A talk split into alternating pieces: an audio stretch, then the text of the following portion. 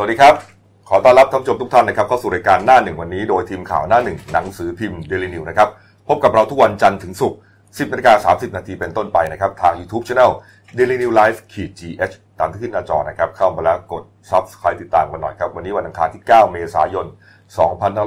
2562 พบกับผมอัจฉริยะโทนุสิทธิ์ผู้ดำเนินรายการ คุณวราวุฒิคุณสมบัติพี่เอนะครับหัวหน้าข่าวหน้าหนึ่งและคุณเก่งภัยรัตน์มิ่งขวัญผู้ช่วยหัวหน้าข่าวหน้าหนึ่งสายการเมือง นะครับทั้งหมดครับเอ่อข่าวข่าวของการโยกย้ายนะครับพลตำรวจโทสุรเชษฐ์หักพานนะครับผู้บัญชาการตำรวจตรวจคนเข้าเมืองก็ยังมีประเด็นร้อนแรงอยู่นะคใช่รับครับหลังจากที่เอ่อข่าวเนี่ยลือกันมาตั้งแต่คืนวันศุกร์นะอย่างที่รู้กันนะแล้วก็มาชัดเจนเมื่อสักสายๆของวันเสาร์ที่6เมษายนนะแล้วก็ตอนนั้นเนี่ยโอ้โหข่าวลือก็ลือไปต่างๆ นานานะอืมเออบิ๊กโจ๊กถูกย้ายเรื่องอะไร นะสารพัดเรื่องนะหายตัวไปไหนนะเพราะว่าเราทราบกันดีอยู่เองครับว่าบิ๊กโจ๊กเนี่ยเอ่อเป็นนายตำรวจที่เรียกว่ามีความใกล้ชิดสนิทสนมกับพลเอกประวิตรวงษ์สุวรรณรองนายกรัฐมนตรีและรัฐมนตรีกลาโหมเป็นอย่างมากใช่ครับเรียกว่าบิ๊กป้อมเนี่ยอ่าไว้ใจบิ๊กโจ๊กอย่างมากนะฮะให้ทำงานคดีต่างๆสำคัญสำคัญเนี่ยหลายเรื่อง แล้วก็ส่วนใหญ่ก็สำเร็จเสร็จสิ้นดีใช่นะฮะแต่ว่าเอ๊ะมันเกิดอะไรขึ้นนะทำไมถึง ย้ายแบบว่าฟ้าผ่าขนาดนี้ แล้วเป็นตำรวจที่แถลงข่าวเยอะที่สุดในแต่ละวัน วันหนึ่งดึกๆเนี่ยวันที่ดึกๆวันหนึ่งไม่เยต่ำกว่าห้าห้าหกข่าวเออ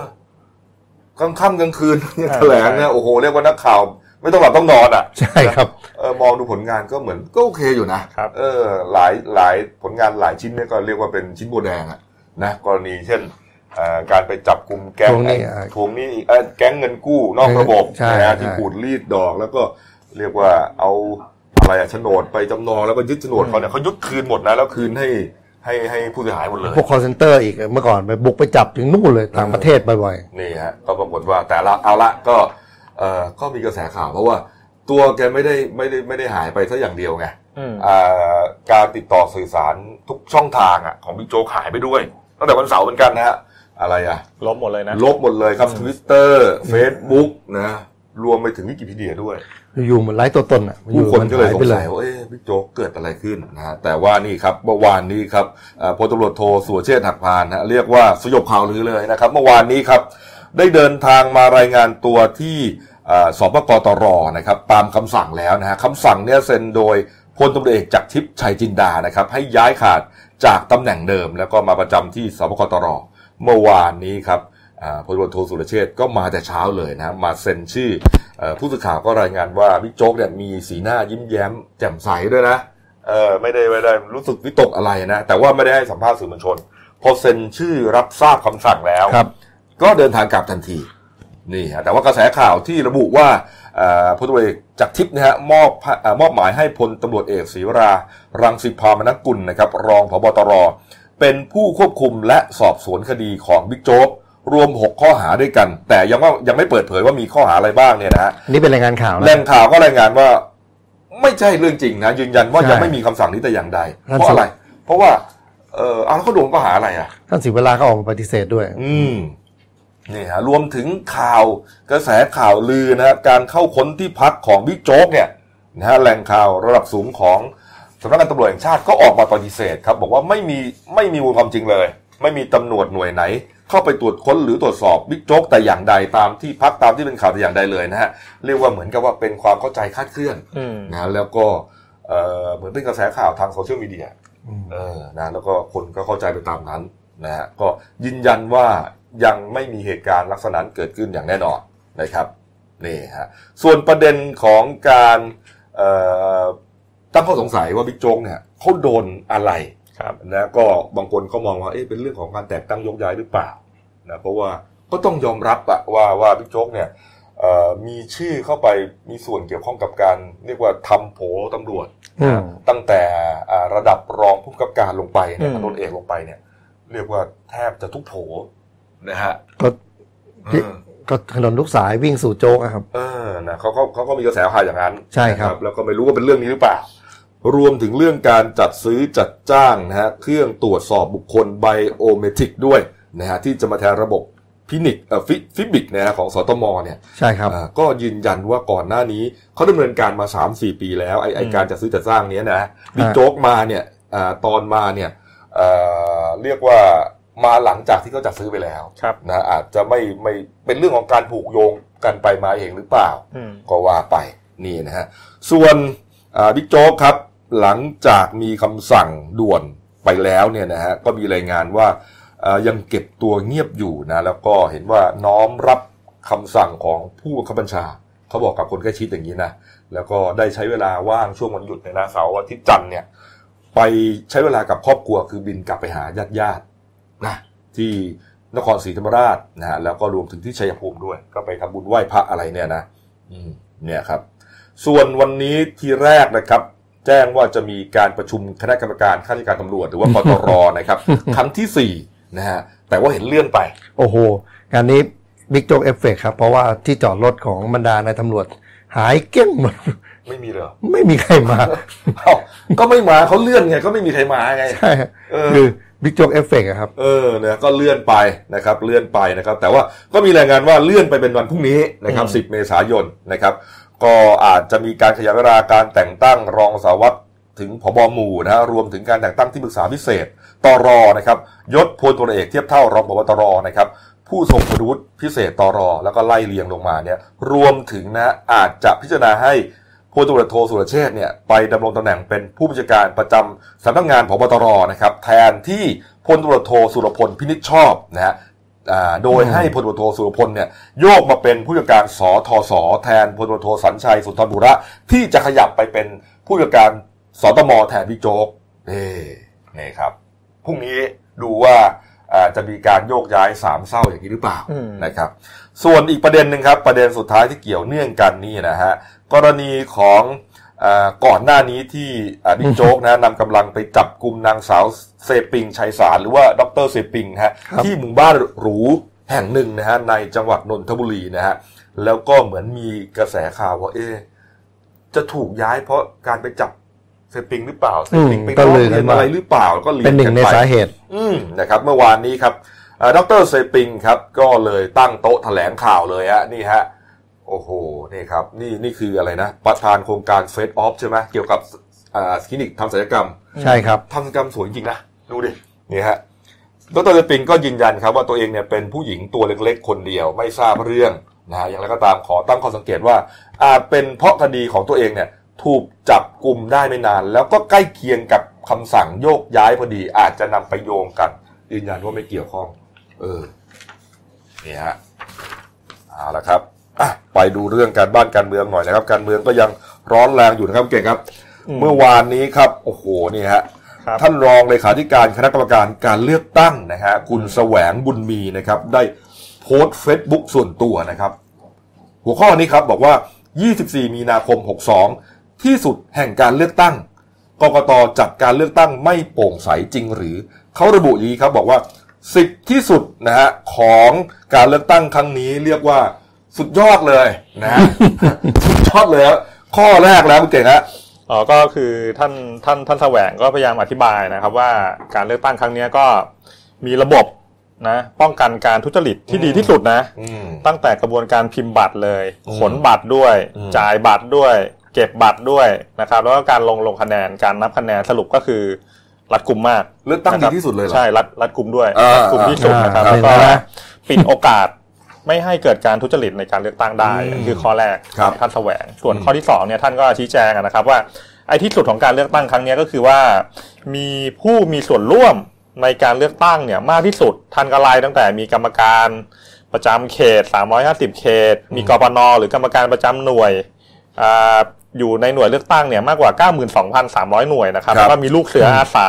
อืมกกตลงสังเกตการณ์มีผู้สื่อข่าวสรุปเนี่ยมีคนมาร่วมเกี่ยวกับกระบวนการเลือกตั้งครั้งเนี้ย มากกว่า 1 ล้านคนอะมันโอ้มันโหมันก็เป็นระบบของมันอยู่แล้วนี่เอออะครับส่วนข้อ 3 นะครับ ก็อ่าการเลือกตั้งครั้งเนี้ยมีขั้นตอนที่สลับซับซ้อนที่สุด เพราะว่ายังไง เพราะว่าหนึ่งเนี่ยมีพิมพ์บัตร 350 แบบ 350 เขตครับให้เวลาลงคะแนนมากที่สุดก็คือว่าขยายเพิ่ม 2 ชั่วโมงอืมจากจากจากเดิมเนี่ยเขาเขาจะปิดเลือกตั้งเนี่ยปิดทีบ่ายสามบ่ายบ่ายสาสามมอันนี้ขยายเป็น5โมงครับนะครับ แล้วก็ มีกกปนตรวจอุปกรณ์ต่างๆทำงานอืมต่อเนื่อง 18 ชั่วโมงโอ้โหครับผมเอ่อก็ก็มันเป็นอยู่ในรัฐธรรมนูญไงอืมเขากำหนดมาให้ที่สาสุมดสามร้อยสิบแบบเดี๋ยวเอาเอามาอะข้อสี่ครับนะคุณแสวงบอกอย่างนี้ครับข้อสี่ครับมีจำนวนผู้มีสิทธิเลือกตั้งมากที่สุดนะครับคือมีจำนวนกว่า 51 ล้าน4แสนคน มากกว่าทุกครั้งที่ผ่านมาอะ ก็แน่นอนนะเพราะคนเกิดเพิ่มขึ้นนะฮะอืมข้อห้าครับมีจำนวนผู้ออกมาใช้สิทธิเลือกตั้งมากที่สุด ทั้งในการเลือกตั้งล่วงหน้า และการเลือกตั้ง 24 มีนาครับ รวมแล้วครับ7จิบอ่า79เปอร์เซ็นต์กว่า 79เปอร์เซ็นต์แต่ก็เว้นเว้นไปตั้งห้าปีอ่าก็อยากเลือกสิครับ ข้อ 6 ครับ มีผู้สมัครและพักการเมืองส่งผู้สมัครมากที่สุดนะครับ มีพักการเมืองส่งมาทั้งหมด 81พัก นะฮะมีผู้สมัคร 12,000 คนเศษนะครับจากเดิมแค่ 2,000 ถึง 3,000 คน แล้วก็ 20 ถึง 30 พักการเมืองเท่านั้นเองนะฮะรวมถึงความสลับซับซ้อนของกฎหมายที่ทำให้เกิดงานธุรการมากขึ้นด้วย เช่นการพิมพ์บัตร 350 เขต เป็นต้น นี่ครับนี่ฮะข้อเจ็ดนะพี่ข้อเจ็ดมีขั้นตอนการประกาศผลมากที่สุด หลังเลือกตั้งเสร็จอืมกกตยังไม่อาจประกาศผลเลือกตั้งได้ทันที แม้จะประกาศผลคะแนนไปแล้วก็ตามอืม การประกาศผลต้องเป็นไปตามขั้นตอนที่พรปว่าด้วยการเลือกตั้งสสกำหนดไว้ แปลง่ายๆ คือประกาศผลช้านั่นเองอืม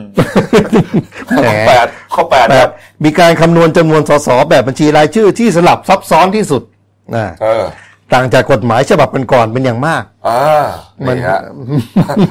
เออแล้วมันแล้วทำไมต้องทำแล้วทำไมต้องทำให้ยาก เป็นเรื่องที่เอามาคุยกันเหรอวะเนี่ยผมงงจังเลยว่ะอะนะ มันมันภูมิใจอะผมงงนะเนี่ยเอออะเอาข้อเก้าครับคุณเก่ง ข้ออ่าข้อ9นะครับเอ่อก็มีจำนวนเรื่องร้องเรียนมากที่สุดนะถ้าเกิดเทียบกับเลือกตั้งครั้งที่ผ่านมา มีจำนวนเรื่องร้องเรียนน้อยที่สุด ข่าวโทษโทษเก้าน้อยครับ คุณจะไปกล่าวหาเขาคุณเก่ง อ่าก็คืออ่าเดี๋ยวขอแก้นิดนึงมีจำนวนเรื่องร้องเรียนน้อยที่สุดนะครับอืมว่าท่านแสวงก็เทียบกับการเลือกตั้งเนี่ยอ่าหลาย ๆ ครั้งที่ผ่านมาครับ นะครับก็แล้วก็ในส่วนข้อ 10เนี่ยก็คือว่า มีการกล่าวหากกต มากที่สุดด้วยเออนะครับ เพราะว่าเอ่อท่านก็พยายามอธิบายว่าก็มีความพยายามกล่าวหาว่าเลือกตั้งไม่โปร่งใสอืมนะกล่าวครับหาแล้วก็กับร้องเรียนนี่จะเป็นคนละเรื่องกันนะอ่าอืมใช่ก็ไม่มีข้อเท็จจริงนะครับอืมก็คือสรุปก็คือถ้าเกิดมีมีหลักฐานเนี่ยกกตก็คงอยู่ไม่ได้ในทำนองนี้อืมอืมอืมก็สรุปนี่คือสิบที่สุดสิบที่สุดที่คุณแสวงภูมิใจ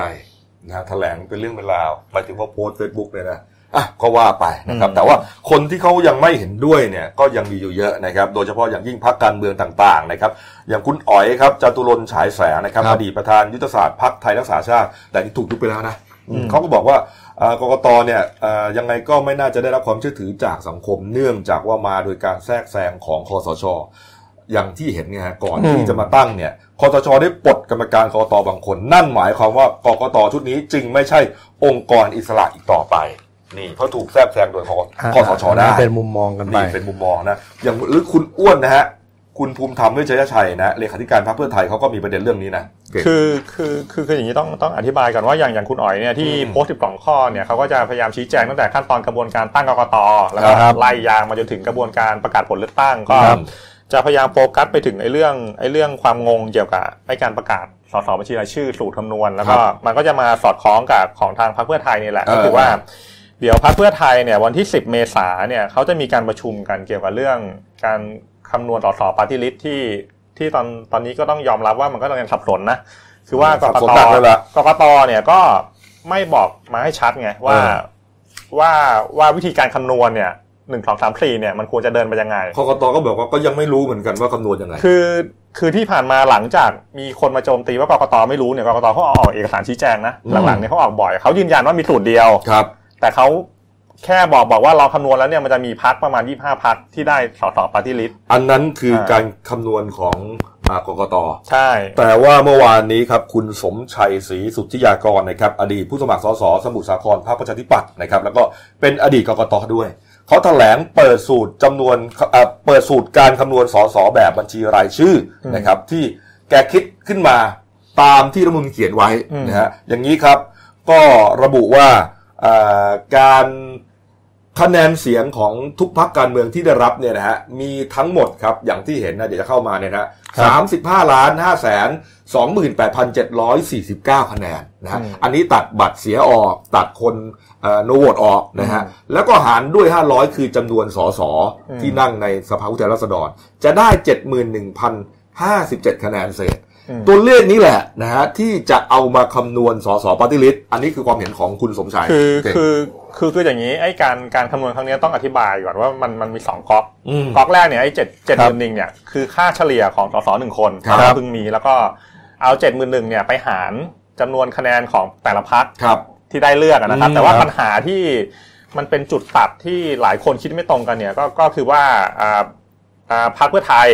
สรุปก็คือว่าจะมีสสพึงมีเนี่ยอ๋อฮะได้เกินยอดเขาเรียกว่าโอเวอร์แฮงอืมอ๋อนะแล้วก็ท้ายสุดเนี่ยมันจะมีกระบวนการเทียบบัญญัติใจยางถูกครับเขียนไว้ในกฎหมาย ประเด็นที่จุดตัดก็คือว่าอ่ามันมีบางคนก็คิดว่าพรรคที่ได้ค่าเฉลี่ยไม่ถึงสสหนึ่งคนเนี่ยเอาไปคิดด้วยอ๋อ มันก็จะได้ผลลัพธ์อีกแบบหนึ่งอ่าอ่าขณะที่อย่างคุณสมสมชัยเนี่ยบอกว่าไอ้ไอ้พรรคที่ได้ค่าเฉลี่ยไม่ถึงสสคนน่ะสสไม่ถึงคนเนี่ยไม่ต้องเอามาคิด ก็ได้สักสามหมื่นสี่หมื่นห้าหมื่นเนี่ยไม่คิดไม่ไม่คิดสาเหตุเพราะว่ารัฐธรรมนูญเนี่ยเขียนไว้ว่าอ่าการจัดสรรสสปาร์ตี้ลิสต์เนี่ยห้ามจัดสรรให้เกินจำนวนสสพึงมีไงใช่ใช่อ่าเขาเขียนไว้ในรัฐธรรมนูญเออจุดตัดเนี่ยอยู่อยู่อยู่ตรงนี้กกตเนี่ยก็อาจจะเอาสสที่ไม่เต็มคนเนี่ยเออมาบวก บวกเป็นปาร์ตี้ลิสต์ให้ซึ่งมันไม่ซึ่งได้ ซึ่งมันอาจจะขัดรัฐธรรมนูญเออนะอันอันนี้ก็เป็นเป็นประเด็นที่ต้องตีความ อ่านะครับทำไมเพราะฉะต้อนั้งนเนี่ยง่ายสุดแล้วทำไมต้องตีเออนี่แหละ เนี่ยง่ายเลย เริ่มจากตรงเนี้ยเคือกกตเขาเขาพยายามชี้แจงว่าทุกคะแนนมีความหมายไงพี่เอเขาเขาถึงเนี่ยเขียนจุดทศนิยมสี่ตำแหน่งนี่ไงเห็นไหมข้างข้างหลังเนี่ยเพราะว่ารัฐธรรมนูญเขียนเขียนไว้ต้องใช้ทศนิยมสี่ตำแหน่ง อืมอืมอืม เพื่อความละเอียดแบบยิบย่อยมาก อืมเพราะฉะนั้นสูตรของคุณสมชัยเนี่ยนะก็ ถ้าคิดคำนวณตามที่แกตั้งขึ้นมาเนี่ยนะก็จะมีแค่ 14 พักการเมืองเท่านั้นที่ใช่มีสสในระบบบัญชีรายชื่อ ใช่ไม่ใช่ยี่ห้าพักไม่ใช่ยี่ห้าพักอย่างกที่กกตตนั่นเพราะฉะนั้นไอ้ห้าสิบแปดพักก็จะวืดไปก็คือไม่ได้มีไม่ได้มีสสในระบบบัญชีรายชื่อนี่ใช่แล้วก็เดี๋ยวเดี๋ยวขั้นตอนหลังจากนี้เดี๋ยวอาทิตย์นี้เดี๋ยวคุณสมชายเขาจะเอาเอาวิธีคำนวณเนี่ยไปยื่นให้กกตเลยนะอ่าแล้วก็แนะนำกกตเนี่ยเปิดเวทีรับฟังความเห็นเชิญนักคณิตศาสตร์เชิญนักกฎหมายเชิญแกไปไปสอนก็ได้นะแล้วก็บอกบอกกกตถ้าเกิดอ่า ไม่ต้องกลัวเสียหน้า ถ้าถ้าคำนวณผิดก็ต้องรับผิดชอบเอง นี่เขานี่รัฐธรรมนูญหรือหรือระเบิดเวลาเขาถึงเอามาเรียกว่าอืมเป็นเรื่องที่ไปพูดกันนะบอกว่าจริง ๆ แล้วเนี่ย ก็รู้อยู่แหละว่าคำนวณอย่างนี้อืมใครก็เห็นตรงกันหมดเลยคำนวณอย่างนี้ ใช่ครับกกตไปคิดอย่างนี้เนี่ยไปคิดคำนวณแบบแปลกๆมาเนี่ย เพื่อที่จะทำอะไรบางอย่างหรือเปล่า อืม ก็หลายฝ่ายเขาก็มองนะว่าส ไปถานช่วยการใครณ์หรือเปล่าพูดง่ายสถานการณ์นี้มันมันจะไหลไปถูกสามสามเด้งนะเออไอ้ไอ้เด้งเด้งแรกเนี่ย วันเนี้ยเกิดขึ้นแล้วก็คือว่าอ่าอย่างคุณศรีศรีสุวรรณครับนี่ไงนะไปนี่งไปสียื่นเรื่องกกตวันนี้ใช่ไหมครับใช่เนี่ยสิบโมงเช้าไปยื่นแล้วครับ เดินทางไปที่ปปชครับ ไปยื่นเลยนะ บอกว่าเอ่อให้เอาผิดเพราะว่าอะไรฮะเขาคำเอ่อเขารวบรวมคนได้ครบถ้วนแล้วครับแล้วก็เอ่อประเด็นต่างๆที่กกตควรจะถูกถอดถอนเนี่ยลิสต์มาหมดแล้วอืม ก็จะไปยื่นให้ปปช ถ้าปปชเอ่อเห็นว่าเห็นตรงกันเนี่ยก็จะเดินเรื่องไปยังอัยการสูงสุด เพื่อฟ้องต่อเอ่อศาลฎีกาสารสารดิการนักการเมืองนักการเมืองต่อไปนี่ฮะนี่ครับก็ก็ประเด็นจริงๆไอ้สูตรคำนวณเนี่ย ผมว่าไอ้เรื่องยื่นปปชเนี่ยยังอืมยังยังไม่ค่อยน่าจับตาเท่ากับว่าถ้าเกิดกกตเคาะแล้วก็ประกาศผ ลการคำนวณเนี่ยท้ายสุดเนี่ยพรรคการเมืองเนี่ยเขาใช้สิทธิ์ได้ตามรัฐธรรมนูญนะไปยื่นศาลศาลศาลรัฐธรรมนูญเลยอืมเกี่ยวกับไอ้เรื่องการคำนวณเนี่ยว่ามันจะถูกหรือผิดอืมแล้วก็ถ้าเกิดท้ายสุดไอ้สูตรเนี้ยมันโดนกลับมาใช้จริงๆและถูกกฎหมายเนี่ยสิ่งที่เกิดขึ้นในอนาคตก็คือ ในอนาคตพรรคขนาดเล็กอืมมีเป็นร้อยพรรคแน่ใช่ในการในการมาลุ้นเกี่ยวกับเรื่อง ได้มานั่งสสไหมเพราะว่าใช้คะแนนแค่หมื่นต้นเออเออๆเอเออออย่างนั้นเนี่ยสภาพการเมืองไทยมันมันจะเป็นอย่างนั้นนะเอ้ยผมอยากไปเป็นสสอืมผมก็ไปลงได้อ่าใช่นะหมื่นคนนี้ก็พอจะหาได้ทำตัวให้เป็นข่าวหน่อยนะเออทำตัวแปลกๆให้ได้ออกสื่อหน่อยเออประเด็นนิดนึงครับเอ่อกรณีของคุณธนาธรที่ไปมอบตัวกับเอ่อพนักงานสอบสวนสนปทุมวันเมื่อวันเสาร์ที่ผ่านมา แล้วก็มีการอ่าไปเรียกว่าวิพากษ์วิจารณ์ว่าทูตต่างๆที่ไปเนี่ย เอ่อเกิดจากคุณธนาธรเชิญไปเองครับเมื่อวานนี้นางสาวพนิกาวานิชนะฮะโฆษกพรรคอนาคตใหม่ ก็ออกมาชี้แจงครับ กรณีที่ว่านั้นเนี่ยนะฮะเขาบอกว่าเอ่อทั้งทั้งตัวแทนของเอ่อเอ่อ UN นะคครัรับบแล้วก็สถานทูตเนี่ยนะครับครับ ประสานมาทางคุณธนาธรมาครัปบระสานมายังพักอนาคตใหม่ และสนปทุมวันด้วยตัวเองว่าจะขอเข้าร่วมสังเกตการณ์แต่ประเด็นมันไม่ได้อยู่ที่ว่าใครเอ่อจะมา ใครเป็นคนประสานหรอกอืมนะประเด็นก็คือว่าเอ่อเขาอยากจะเข้าไปดู เขาอยากจะเข้าไปดูการเรียกว่าการดำเนินอะกระบวนการยุติธรรมของประเทศไทยมากกว่า ใช่คือนี่ฮะคือว่าประเด็นคือจริง ๆ แล้วเนี่ยอ่าตัวแทนสถานทูตเนี่ยทำไมเขาถึงมาอืมากกว่ามากกว่าทำไมทำไมเขาเขาถึงสนสนใจใช่แล้วทำไมมากันซะเยอะแยะเลยอ่านี่ฮะนี่ฮะเหมือนอยู่เมืองนอกอะภาพเนี้ยอืมเหมือนคุณธนาธรไปเที่ยวเมืองนอกแล้วก็มีฝรั่งมาถ่ายรูปด้วยใช่ฝรั่งแหม่เต็มไปหมดเลยก็ใจเปรียบเออนี่ฮะนี่ฮะ อะแล้วก็ประเด็นเรื่องขึ้นศาลทหารนี่เขาก็ยังยืนยันนะว่าเอ่อในระบอบประชาธิปไตยเนี่ยประเทศที่เจริญแล้วเนี่ยเขาไม่มีใครเขาเอาพลเรือนขึ้นศาลทหารกันหรอกอืมนะเออไม่ว่ามันจะเรื่องอะไรก็ตามนี่ครัฮะบนี่ครับอะอีกสองสามประเด็นนะขออนุญาตไปให้จบกันแล้วกันนะฮะความวุ่นวายในพักประชาธิปัตย์นะครับ เมื่อวานนี้ก็ยังมีประเด็นอยู่นะเมื่อวานคุณเทพไทยเสนพงศ์นะฮะเขาออกมาโพสต์เฟซบุ๊กนะถึงสสถานการณ์การเมืองอืมระบุว่าน่าจะมี 3 แนวทางด้วยกันนะฮะอืมแนวทางแรกก็คือ เมื่อขั้วสองขั้วการเมือง คือขั้วที่สนับสนุนพลเอกประยุทธ์ครับนะฮะโดยการนำของพรรคพลังประชารัฐ กับขั้วเพื่อไทยไม่สามารถจัดตั้งรัฐบาลได้ ในที่สุดอาจจะนำไปสู่การจัดตั้งรัฐบาลแห่งชาติ เพราะฉะนั้นนายกต้องเป็นคนกลางกำหนดเวลา 2 ปีนะฮะข้อ2ครับคุณเก่งคนกลางก็ไม่ใช่วิกตู่สิอืมก็ไม่ใช่ไงข้อข้อข้อแรกนี้ให้จับจับตาดูดูดีนะถ้าเกิดออกมาสูตรนี้จริงๆเนี่ยอืม จับตาดูเสียดเสียนหนูดีๆนะ เพราะว่าวันวันก่อนเห็นโพลโพลมาเชียร์อยู่ นั่นไงอ่าเพราะว่าโอ้เป็นโพนำบิ๊กตู่แล้วนะอ่าใช่เออแล้วก็ข้อสองนี้ก็คือว่าคุณคุณเทพไทยเนี่ยเขาเสนอให้อ่าบิ๊กตู่เนี่ยอาจจะใช้มาตรา14อืมสั่งให้จัดเลือกตั้งใหม่อ่าแต่อืมประเด็นนี้ฟันธงเลยบิ๊กตู่ไม่ใช้แน่นอนไม่ใช้แน่นอนนะครับแล้วก็ประเด็นที่สามก็ก็คือว่าถ้าเกิดอ่าบิ๊กลักวเปิตู่ดตัวบิ๊กตู่ไม่ใช้มาตรา14ก็อ่า อาจจะใช้วิธีให้คนไปยื่นสารรัฐธรรมนูญอ่าอ่าครับสั่งให้การเลือกตั้งเป็นโมฆะเออถ้าเกิดใช้ช่องทางนี้ก็ต้องหาคนจ่ายตังค์แทนอะถ้าเลือกตั้งอะอ่าโอ้โหส่วนผู้เสนอตัวเป็นพรรคหัวหน้าพรรคประชาธิปัตย์นะครับที่มีคุณจุรินทร์ลักษณะวิสิทธิ์และคุณกรณ์จาติกาวนิชแล้วก็รวมถึงคุณอภิรักษ์โกษาโยธินตอนนี้มีสามคนนะฮะที่จะมาแทนคุณอภิสิทธิ์เวชชาชีวะ แต่ว่าคุณเทพไทยบอกว่า ขอเสนอคุณชวนหลีกภัยแล้วกันประธานสภาที่ปรึกษาพรรคให้กลับมากู้ ศรัทธาของพรรคคืนหน่อยหลังจากที่ตกต่ำลงไปอ่าใช่ในการเลือกตั้งที่ผ่านมานะครับ อีกเรื่องหนึ่งครับเมื่อวานนี้ครับเว็บไซต์ราชกิจจานุเบกษานะครับเผยแพร่ประกาศ พระราชทานพระราชานุญาตถอดยศกองอาสารักษาดินแดนนะครับโดยสมเด็จพระเจ้าอยู่หัว มหาวชิราลงกรณบดินทรเทพยวรังกูลนะครับมีพระราชโองการโปรดเกล้าโปรดกระหม่อมให้ประกาศว่าเอ่อตามที่ทรงมีพระราชโองการทรงพระกรุณาโปรดเกล้าโปรดกระหม่อมให้เรียกคืน เครื่องราชอิสริยาภรณ์ทุกชั้นตรา ของนายทักษิณชินวัตรนะฮะถูกสารฎีกาแผนกคดีอาญาของผู้ดำรงตำแหน่งทางการเมืองครับพิพากษาถึงที่สุดแล้วให้ลงโทษจำคุก และยังมีข้อหาฐานอื่นๆ อีกหลายคดี อีกทั้งได้หลบหนีออกจากราชอาณาจักร ซึ่งเป็นพฤติการการกระทำที่ไม่เหมาะสมอย่างยิ่งประกาศลงวันที่ 30 มีนาคม 62 แล้วนั้น บัดนี้กระทรวงมหาดไทยขอพระราชทานถอดยศ กองอาสารักษาดินแดน นายทักษิณออกเสียจากยศนายกองใหญ่ ตั้งแต่วันที่ 29 มีนาคม 2562 เนื่องจากมีการกระทำความผิดศาลพิพากษาถึงที่สุดลงโทษจำคุก และเป็นผู้ต้องหาคดีอาญาแล้วหลบหนีไปตามมาตรา 9 แห่งพรบยศ และเครื่องแบบผู้บังคับบัญชา และเจ้าหน้าที่กองอาสารักษาดินแดน พศ 2497 จึงทรงพระกรุณาโปรดเกล้าโปรดกระหม่อม พระราชทานพระราชานุญาต ถอดยศกองอาสารักษาดินแดน นายทักษิณออกเสียจากยศในกองใหญ่ ประกาศวันที่ 7 เมษายน 2562 เป็นปีที่ 4 ในรัชกาลปัจจุบันอืมนี่ครับ ในกองใหญ่นี่ก็เทียบเท่าพลเอก ไปดูมาแล้วครับ เทียบเท่ายศทหารอ่าคือพลเอกอ่าใช่ครับอ๋อนี่ฮะอ่าแล้วก็ถอดจนเรียบร้อยนะอ่าผมไปที่การ์ตูนคุณขวดเลยแล้วกันนะอืมนะฮะในการเมืองด้วยกันเนี่ยนะกกตก็ยังเป็นประเด็นที่คุณขวดเขายังมองอยู่นะฮะอ่าอ่านี่ฮะมีคนออกมากกตนะจะฟ้อง คนที่ทำให้องค์กรเสื่อมเสียชื่อเสียงอืมนี่เจอละเจอละคนที่ทำให้องค์กรเสื่อมเสียชื่อเสียงเจอแล้วครับใครใครใครใครใครใครไอเด็กคนนี้เอากระสอบเอาเอากระจกมาให้ก่อนและไอไอคนที่ว่าทำหน้าเซ็งๆเอ้ากูเองเหรอเนี่ยอะไรประมาณนี้อ้าวนะครับอ่ามาข่าวสะเทือนขวัญหน่อยนะเมื่อวานนี้เราเล่นไปแล้ว แต่ว่าก็มีประเด็นเพิ่มเติมนะครับวันนี้ กรณีของการพบศพนะฮะหญิงสาวชาวเยอรมันนะชื่อว่า คุณมิสซิสมิเลียมเบเทอร์นะครับอายุ 27 ปีฮะถูกฆาตกรรมอำพราง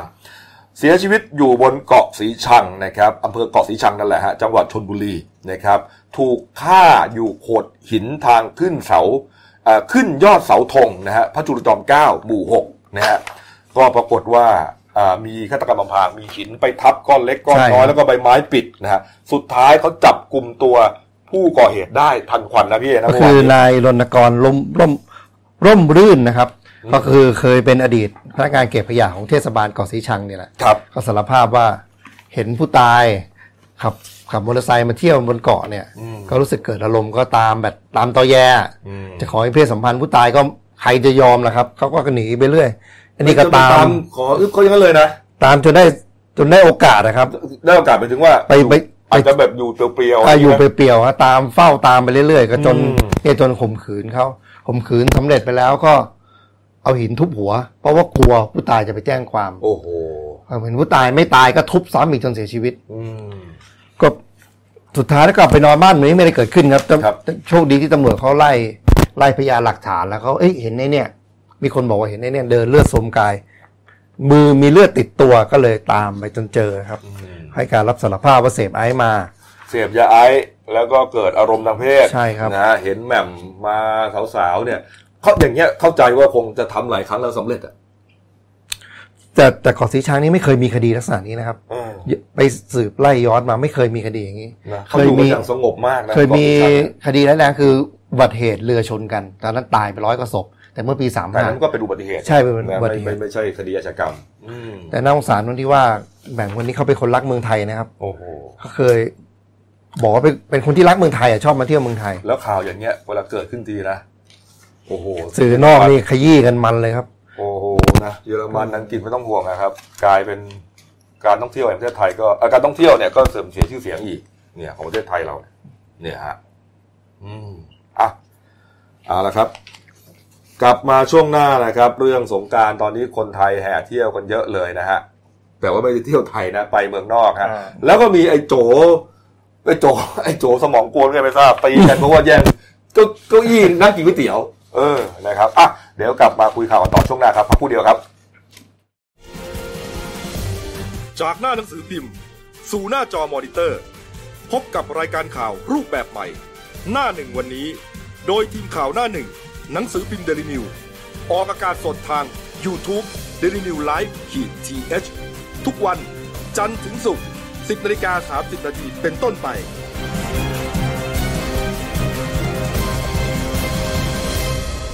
แล้วคุณจะได้รู้จักข่าวที่ลึกยิ่งขึ้น จากหน้าหนังสือพิมพ์ สู่หน้าจอมอนิเตอร์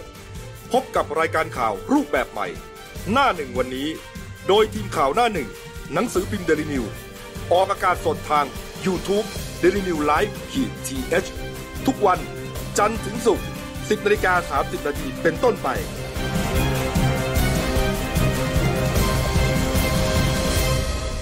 แล้วคุณจะได้รู้จักข่าวที่ลึกยิ่งขึ้น ครับผมกลับเข้าสู่ช่วงสองของรายการครับ เปลี่ยนแป๊บเดียวมาแล้วคุณโดครับไพศาลชัยเพชรผู้ช่วยหน้าข่าวหน้าหนึ่งนะครับเมื่อวานคุณโดเข้าเวรใช่ไหมครับผมเข้ากับพี่เอนะเอ่อ ท่านผู้ชมครับเรื่องสงกรารนะครับก็ยังมีประเด็นที่น่าพูดถึงอยู่นะฮะกรณีของหนังสือพิมพ์เดนิวนะครับร่วมมือกับ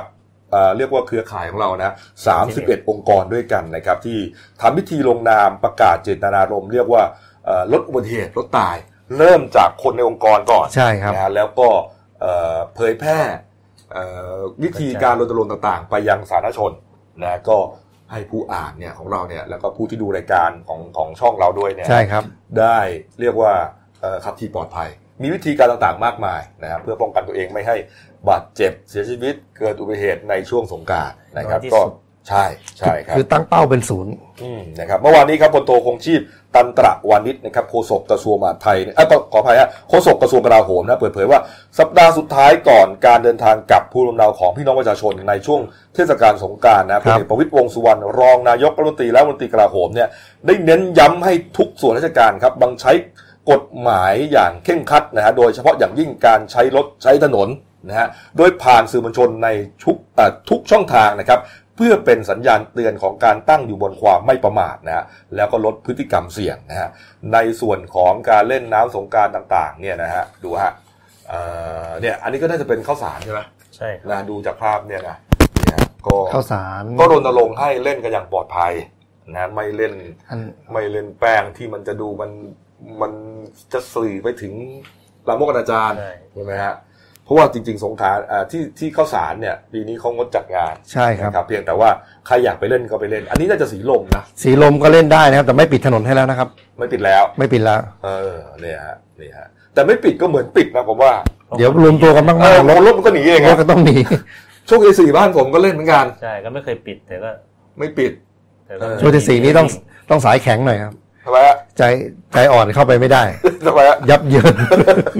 เออจะจะออกแนวบ้านๆหน่อย เออ จะเป็นสงกรารบ้านๆนิดหนึ่งนะฮะ เออนะฮะแต่ว่าคนอีกกลุ่มหนึ่งนะเขาก็ใช้เอ่อเรียกว่า หนีร้อน ช่วงเทศกาลนี้นะหนีร้อนนะครับไปเที่ยวต่างประเทศนะครับ ก็ยิ่งช่วงนี้ครับ เรียกว่าค่าเงินบาทของไทยแข่งค่า ใช่ใช่แข่งค่าก็หมายความว่าไปแลกเอ่อเงินเงินต่างประเทศเนี่ยได้เยอะขึ้น ก็เรียกว่าเหมือนรวยขึ้นโดยอัตโนมัติอะเพราะฉะนั้นก็จะเดินทางไปเที่ยวต่างประเทศมากขึ้นนะในเพื่อนฝูงเราเนี่ยดูใน Facebook เห็นไหมใช่พี่โพสต์แล้วเดี๋ยวไปญี่ปุ่นมั่งใส่เสื้อหนาวญี่ปุ่นมันโชว์ไว้เออญี่ปุ่นใส่เสื้อหนาวนี่ญี่ปุ่นนี่โชว์กันเจ็ดเจ็ดองศาสิบห้าองศาโอ้อากาศกำลังสบาย ใช่ครับเนี่ยเราก็เลยไปหามาครับนี่ฮะสิบประเทศนะครับที่คนไทยชอบไปเที่ยวสงกรานต์นะครับ แล้วก็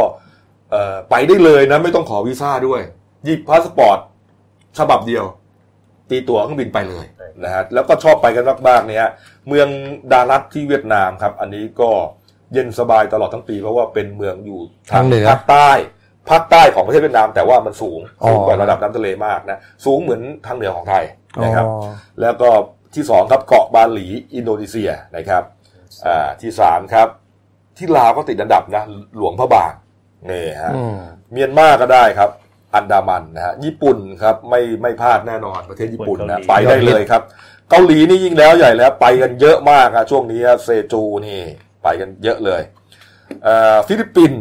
ก็ไปได้ อันนี้ก็ไม่ต้องขอวีซ่านะครับเขาไปกันที่เกาะโบราไกย์ครับเป็นแหล่งท่องเที่ยวใหม่นะฮะอยู่ไม่ไกลจากกรุงเทพนักนะครับ ไม่ไกลจากประเทศไทยนักนะครับ อีกจุดหนึ่งครับไต้หวันครับ ฉายาญี่ปุ่นน้อยๆเลยเพราะว่าเรียกว่าอาหารการกินวัฒนธรรมต่าง ๆ บ้านเรือนเนี่ยคล้าย ๆ กับญี่ปุ่น บางคนไม่อยากไปจากญี่ปุ่นก็ไปแค่ไต้หวันใกล้กว่าน้อยนิดหนึ่งนะฮะแล้วก็เกนติ้งไฮแลนด์มาเลเซียครับอ่านี่คุ้นอยู่คุ้นอยู่ครับนี่ไปง่ายนะฮะไปง่ายครับไปง่ายเย็นสบายตลอดปีครับนี่ฮะมีบ่อนการพนันด้วยใช่ไหมใช่ครับบ่อนการพนันถูกกฎหมายใช่ไหมบ่อนเกนติ้งนะครับเสียตังค์แล้วก็อีกจุดหนึ่งครับที่ไปคนไทยชอบไปไม่แพ้กันนะครับก็คือหมู่เกาะมัลดีฟส์นะครับ อยู่ในมหาสมุทรอินเดียนะครับมัลดีฟส์นี่คุณโดเคยไปแล้วใช่ไหมครับครับอยู่ประเทศอะไรนะก็มันเป็นรอยต่อฟิลิปปินส์ร้อนร้อนหรือหนาวมัลดีฟส์นี่เป็นหมู่เกาะเป็นหมู่เกาะอาใช่กาศไหมอากาศเป็นไงบ้างครับ ก็ตอนไปก็ร้อนครับ แต่บรรยากาศเขาช่วยได้ ร้อนเหมือนเมืองไทยอย่างเงี้ยใช่ครับอ๋อแดดแรงอะไรอย่างเงี้ยแต่ก็โอเค แต่ว่ามันสวยไงใช่ความสวยงามของทะเลต่างๆใช่ไหมครับปัดทอนลงไปหน่อยเออหนีเที่ยวไปนะครับ อะมาดู อีกข่าวหนึ่งนะครับ กรณีของทะเลาะวิวาทเหตุทะเลาะวิวาทในงานบวชใช่ไหมฮะงานบุญได้บาปครับงานบุญได้บาปครับปรากฏว่าเอ่อ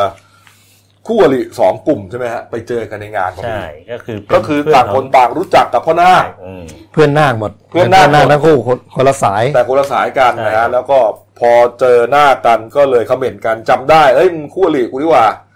โอ้โห ไอคนที่ก่อเหตุก็ไปใช้มีดฟันใบหน้าของอีกฝ่ายหนึ่งนะ จนเขาเรียกว่าบาดเจ็บเลยนะใช่ครับมีคนตายด้วย เพราะว่าทนพิษบาดแผลไม่ไหวไม่น่าเชื่อนะใช่ครับนะกรีดกรีดหน้าเนี่ยโอ้โหแล้วก็ไอคนก่อเหตุเนี่ยยังขับรถพุ่งชนคนอื่นเขาอีกบาดเจ็บด้วยใช่ไหมแต่คนตายไอคนตายนี่คือถูกรถชนใช่ใช่ไหมเป็นเด็กครับเหตุเกิดในท้องที่สพคลองหลวงใช่ไหมฮะพี่เอ๋ฮะครับใช่ครับเออนะคุณโดครับก็เหตุเกิดมาสองวันแล้วครับ แต่ว่าข่าวก็มาเป็นข่าวไปแล้วรอบเหมือนกันแต่อืมทีเนี้ยประเด็นก็คือตอนเนี้ยแน่ชัดแล้วว่าหลักฐานเจ้าของคนขับรถกับหลักฐานที่เจอในรถเนี่ยยืนยันว่าเป็น สิบโท ทัศนัยสีคามอายุ 25 ปีครับเป็นกรมรบพิเศษที่หนึ่งครับ ซึ่งตอนนี้หลักฐานยืนยันชัดเจนแล้วแต่ว่าวานก็มีกระแสว่ายังหลบตัวเงียบอยู่ อันนี้คือแต่คือผู้ต้องหาใช่ไหมใช่คือเนี่ยคือคนก่อเหตุอ๋อคนนี้คือสิบโทนะครับเออเมื่อตอนเป็นผู้ต้องสงสัยแต่นี่เมื่อวานมีการเข้ามอบตัวแล้วครับครับ โดยเบื้องต้นก็คือให้การง่ายๆเลยครับว่าป้องกันตัว จากนั้นก็มีการนำส่ง ฝากขังศาลทหาร ป้องกันตัวใช่เขาใครใครใครไปทำอะไรเขาวะเนี่ย ก็คือยังไม่ยังไม่ยังไม่ได้พูดอย่างนี้ แต่เบื้องต้นตำรวจก็แจ้งข้อไว้ก่อนสองข้อหาครับข้อหาแรกคือทำร้ายผู้อื่นจนเป็นเหตุให้ผู้นั้นถึงแก่ความตายและได้รับบาดเจ็บสาหัสอืมกับสองพกพาอาวุธไปในเมืองหรือที่สาธารณะครับโดครัยบไม่ได้มีเหตุอันควรครับ ก็เบื้องต้นสองข้อหาคนนี้ก็เลย มองว่าแล้วกรณีที่ขับรถชนเออคนตายก็อาจมันมันมัน มันน่าจะมีพยายามควมฆ่าอ่ถูกไหมเออมันน่าจะมีหลายๆ มันควรจะแรงกว่านั้นอะเออก็เลยไปถามตำรวจอ่าตำรวจเขาก็มองว่าประมาณว่า ยังไม่ได้สิ้นสุดแค่นี้นะอืมก็คือตอนเนี้ย แจ้งเบื้องต้นไว้ก่อน เพื่อไปส่งสารเพราะว่าเจ้าตัวเขาแค่รับสารภาพว่าอืมป้องกันตัวอืมนั่นก็เป็นสิทธิ์ของเขาครับแต่ส่วนครับที่เหลือเนี่ย อยู่ที่การสอบสวนผู้บาดเจ็บและพยานในครัที่บเกิดเหตุ เพิ่มเติมอืมอาจจะมีการแจ้งข้อหาเพิ่มครับก็นี่ตามความเหมาะสมต่อไปนี่ฮะนักข่าวเราก็เลยไปถามนะก็คนที่ถามอยู่ในใช่เหตุการณ์ผู้เสียหายนะครับเนี่ยฮะเขาบอกว่าตอนนั้นเนี่ยก็ไปร่วมงานบวชนี่แหละนะครับ แล้วก็กำลังจะเดินทางกลับขึ้นคล่อมรถมอเตอร์ไซค์ติดเครื่องอยู่ ผู้ต้องหาก็คือไอ้สิบโทนี่ใช่ไหมใช่ครับครับสิบโทอะไรนะสิบทัศนัยสิบโททัศนัยเนี่ยครับเดินเข้ามาพูดคล่องไรเปล่าวะอืมเออพูดก็ลัแบกบษณะวัยรุ่นอะเมาคล่องอะคล่องคล่องไรเปล่าวะคือคล่องใจไรเปล่าอะไรประมาณเนี้ยนะ เพื่อนของไอ้สิบโทนี่ก็มาบอกเฮ้ยไม่เป็นไรไม่เป็นไรไม่เป็นไรมาเคลียร์ให้ใจเย็นมันเมาไม่ไม่ไม่เป็นไรแต่นี่แล้วก็พยายามจะเหมือนช่วยเคลียร์ให้จับมือด้วยกันนะครับใช่แต่นี่ไม่ยอมไอ้นี่ไม่ยอมสะบัดมือออก แล้วก็เอามีดมาปาดหน้าเขาไล่แทงเขานะจนต้องวิ่งหนีกันเนี่ยใช่นะแล้วก็แค่นั้นไม่พอนะหนีขับขึ้นไปที่รถอืมก็ขับรถพุ่งเลยอ่า น้องเด็กสองคนสิบแปดเนี่ยก็โดนเต็มเต็มนี่นี่ฮะก็แปลว่ากินกันจนเมาได้ที่แล้ว เพราะว่าใช่กำลังจะกลับใช่ไหมบอกแล้วงานอืมนะส่วนนายวสุสิริปินะครับ คุณพ่อของน้องผู้เสียเอ่อผู้เสียชีวิตนะฮะใช่น้องคนที่เสียชีวิตคือ คุณน้องชัยพัฒน์สิริปิอายุ 17 ปีท่านเองบอกว่าใช่ ตัวเองเนี่ยมีลูกชายอยู่คนเดียวนะแล้วก็เรียนจบแล้วด้วยนะ 19 เมษายนนี้จะรับใบประกาศนียบัตรแผนกช่างไฟฟ้าแล้วโอ้จะได้มาทำงานเป็นหัวเรี่ยวหัวแรงให้ครอบครัวนะ ตัวเองก็ครอบครัวยากจนอะ่ะ ไม่ได้มีเงินทองอะไร ลูกเรียนจบมาเนี่ยก็มีช่างไฟนี่ก็ก็ก็น่าสามารถจะประกอบอาชีพได้ครับ ก็มากลายมาเกิดเหตุอย่างนี้รู้สึกเสียใจมากตอนนี้ยังรับไม่ได้แต่ก็ยังหวั่นๆนะก็กลัวว่าเรื่องจะเงียบก็อยากให้ตำรวจขึ้นแล้วก็ไม่มีใครในไอ้ไอ้ฝ่ายใช่ไอ้ฝ่ายผู้เก่งเนี่ยไม่มีใครมามามาแสแสดดงงคความมรัรับบผิผิดดชชออบบมาร่วมงานศพอะไรเลยทั้งสิ้นอืมโอ้โหยังเงียบอยู่เลย แต่นี่ทางตำรวจเขาก็ยืนยันครับว่าจะให้ความเป็นธรรมทั้งสองฝ่ายอืมยังไงก็รอดูกันต่อครับ อืมมันก็ยังไม่จบเนาะเออคดีนี้นี่ก็เป็นในที่ฮือฮาในโซเชียลมากนะใช่อืมเพราะว่ามันนะครับอะปิดท้ายที่ไอ้โจไอ้ โจสมองกลวงหน่อยนะก็ก็เยอะทะเลาะกันตีกันตายนะ แย่งนั่งเก้าอี้ก๋วยเตี๋ยวร้านก๋วยเตี๋ยวครับพี่ก็คือ คือทางตำรวจกองปราบนะครับอืมพลตำรวจตรีจิรภพภูริเดชครับผู้ผู้บังคับการกองปราบก็สั่งการให้ไปนำกำลังเนี่ยไปจับกลุ่มนายศักดาปิงยศนะครับ อายุ 23 ปี เป็นชาวอำเภอแม่จันทร์จังหวัดเชียงราย ในข้อหาร่วมกันฆ่าครับแต่ไปจับกลุ่มได้ที่จังหวัดสุพรรณบุรีนะครับครับก็คือสืบเนื่องเนี่ยเรื่องมันเกิด เมื่อปีพฤพฤศจิกายนปี 57 โอ้เกิดมาหลายอ่าห้าปีแล้วนี่ห้าปีครับนายศักดากับเพื่อนเนี่ยออกจากผับครับไปเที่ยวผับแล้วออกในพื้นที่อำเภอแม่จันทร์เนี่ยแล้วก็ไปออกจากผับมาก็หิวมาเมาง่วงจะกินก๋วยเตี๋ยวกันครับไปนั่งร้านก๋วยเตี๋ยวก็ไปเจอคู่อริอีกกลุ่มหนึ่งครับเขาออกจากกลับมากับเพื่อนอีกสองคนนะครับไปเจอคู่อริก็ไม่รู้ว่ายังไงอะ แย่งเก้าอี้กัน ก็คือต่างคนต่างเมามาแล้วก็มาเจอร้านก๋วยเตี๋ยวด้วยกันไม่ไม่แน่ใจว่าเก้าอี้มันมีน้อย หรือว่าเออไปนั่งข้างๆแล้วก็ดึงเก้าอี้กันมา เออ ในที่สุดก็ทะเลาะวิวาทกันครับเขาก็บอกว่าก็ไม่ได้อะไรนักหนานะก็ตีกันตามภาษาวัยรุ่นอะอืมว่าหินว่าเก้าอี้ได้ก็ฟาดก็ตีไปพอเสร็จแล้วก็วิ่งหนีไม่คิดว่าจะมีคนตายเออก็หลบหนีไปอืมแต่เพื่อนเพื่อนสองคนก็คือนายอายูมีเซนะครับครับ แล้วก็นายอาร์ตไม่ทราบชื่อนามสกุลเนี่ยถูกจับกลุ่มแล้วอ่าก็เหลือ ทั้งหมดเนี่ยมีสามคนด้วยกันใช่นะครับที่เป็นผู้ต้องหานะคืนายอายุมีเซครับนายศักดาปิงยศ และนายอาร์ตไม่ทราบชื่อนามสกุลจริง จับกลุ่มแล้วสองครับใช่ครับอนายอายุและนายศักดา แต่ไอ้อาร์ตนี่ยังหนีอยู่นะประเด็นก็คือว่าเอามึงทะเลาะวิวาทกันเรื่องแย่งเก้าอี้ที่นั่งร้านก๋วยเตี๋ยวเนี่ยนะเขาให้การก็ก็ต่อสู้กันไม่คิดว่าจะมีกันถึงกับชีวิตเอออะว่าไปก็ว่ากันไปครับติดคุกเพราะเรื่องเรื่องไม่เป็นเรื่องอย่างนี้นะฮะใช่ครับนะครับอะมาดูหน้าสือพิมพ์เราหน่อยนะครับหนึ่งดาวนะครับ ประเด็นใหญ่ๆเนี่ยฮะก็เรื่องถอนยศคุณทักษิณนะครับครับเดี๋ยวถือนิดหนึ่งนี่ฮะแล้วก็พิธีทำน้ำอภิเษกนะครับ ก็ทุกจังหวัดแหละนะครับใช่ครับแต่ว่ารูปรูปนี้ก็เป็นอ่าคุณไกรสอนกองฉลาดนะครับ ผู้ว่าราชการจังหวัดกาฬสินธุ์นะฮะเป็นประธาน ประกาศชุมนุมเทวดาเจิมเทียนชัยเทียนมงคลและเทียนพุทธพิเศษกนะครับเทียนพุทธพิเศษกนะฮะในพิธีทำน้ำอภิเษกใช่ครับนี่ครับ วันนี้เห็นว่าก็มีจะมีอีกวันหนึ่ด้งวยจะมีอีกวันหนึ่งครับ ผมวันนี้ก็มีนะเรียกว่าปีพิธีดับ ดับไฟใช่ไหมเออดับผมไฟก็แล้วก็เรียกปิดเรียกไม่ถูกเออปิดนะฮะนี่ฮะครับก่อนทำแผนนี่แล้วก็มีนี่ฮะคุณอุ้มลัคนา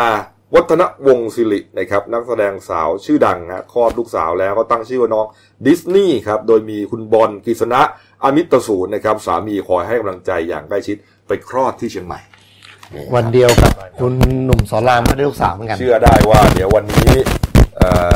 สดหมดเปลือกนะฮะจะเล่นเรื่องนี้แน่นอนนะครัครับบทั้งเอ่อคุณลุ่มอุ้มลักษณาแล้วก็ลูกลูกลูกของคุณสอนรามสอนรามใช่ไหมครับนะครับ เดี๋ยวหมดรายการเรานะครับ11โมงครึ่งนะครับ รับชมรายการที่นี่ที่กรุงเทพครับ วันนี้เสนอตอนพาไปดูชมพูพันทิพย์ซากุระเมืองกรุงบานแล้วจ้านี่ใครไม่ได้ไปเอ๊ะอยู่ตรงไหนน่ะใครไม่ได้ไปญี่ปุ่นนะฮะก็มาดูรายการนี้นะจบแล้วก็ไปกันได้เลรูยปกันได้สัมผัสกันได้ครับฝากช่องเราด้วยนะครับเดนิวไลฟ์ขีดจีเอสนะครับ เข้ามาแล้วกด subscribe กันนะกดกระดิ่งแจ้งเตือน มีรายการดีๆทั้งวันและทุกวันนะครับวันนี้หมดเวลานะครับเราสามคนลาไปก่อน ขอบพระคุณทุกท่านที่ติดตามรับชมครับลาไปก่อนครับ